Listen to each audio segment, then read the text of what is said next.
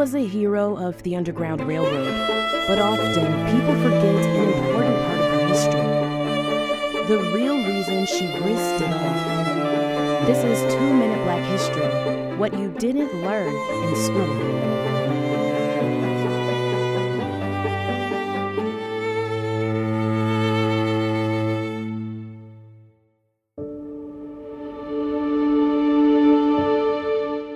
Harriet Tubman fearlessly risked her life to save hundreds of enslaved Black people.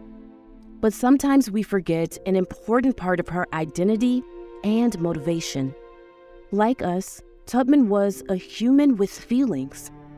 After she escaped in 1849, Tubman worked as a housekeeper in Philadelphia, but she felt extreme loneliness. Her heart ached for her family. She refused to return to enslavement, but realized she wouldn't feel free until her community was too. Tubman returned south to rescue her niece and niece's children. With help from other members of the Underground Railroad, her mission succeeded. In 1850, the Fugitive Slave Law was passed, and rescue missions became extremely dangerous. But that didn't stop Tubman. From 1849 to 1860, Tubman rescued anywhere from 70 to 300 people, including her parents. 2022 marks 200 years since Tubman's birth.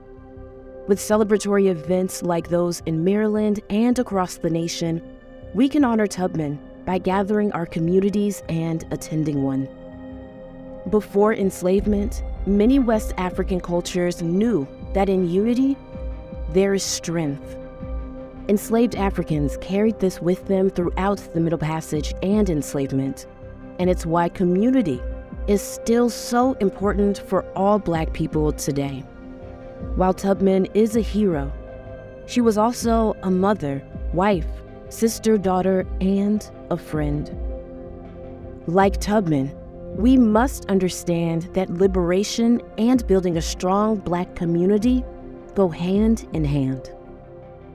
In order to move towards the future, you've got to look to the past. This has been 2 Minute Black History, a podcast by Push Black.